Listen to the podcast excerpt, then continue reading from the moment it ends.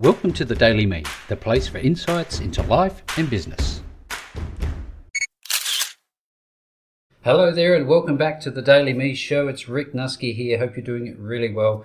Over the years, I've honed my skill, my craft as a host of the My Future Business Show, and it's not been without its challenges. Let me tell you that much. At the start, none of us know what we are up against, and none of us really know beyond the cursory research we may do about what makes up a good interview as a host. One of the things that I've learned to do over the years is actually seek not only testimonials, but then I will follow up and I ask them to fill out just a very brief number of questions. I don't call it a survey, I don't call it anything like that. I just want you to answer um, a couple of very basic questions. And from those questions, which I can talk about in another call, I establish some patterns, some things that guests really don't like, and other things that they really do like. Now, interestingly, I love talking. I could I could talk to the cows come home, as they say. But the one thing, if you're going to be hosting your own podcast, to be aware of, is having the ability to listen more than you speak.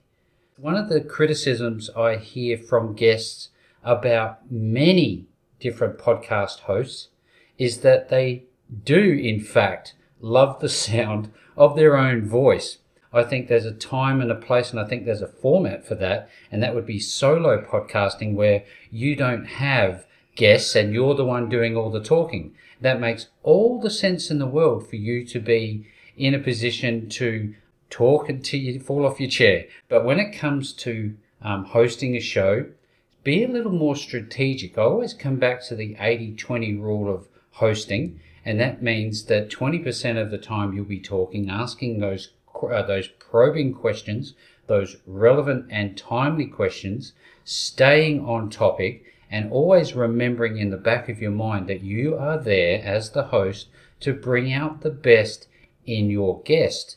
If you're there talking about business, like we do on the My Future Business Show, and occasionally, and more often than, uh, than not, we talk about their books that relate to their business, then you focus purely on asking questions about the book. Um, you know, you might provide short ad- anecdotal stories, but you don't go too much into um, your own experiences because guess what? They're not there to listen to your experiences. They're there to share their message with the world. So that's really all I want to say about that. It's quite simple. Use the 80 20 rule. Do less talking, more listening, and you'll be golden. So I'm hopeful that this has been useful for you today. And up until tomorrow, see you then.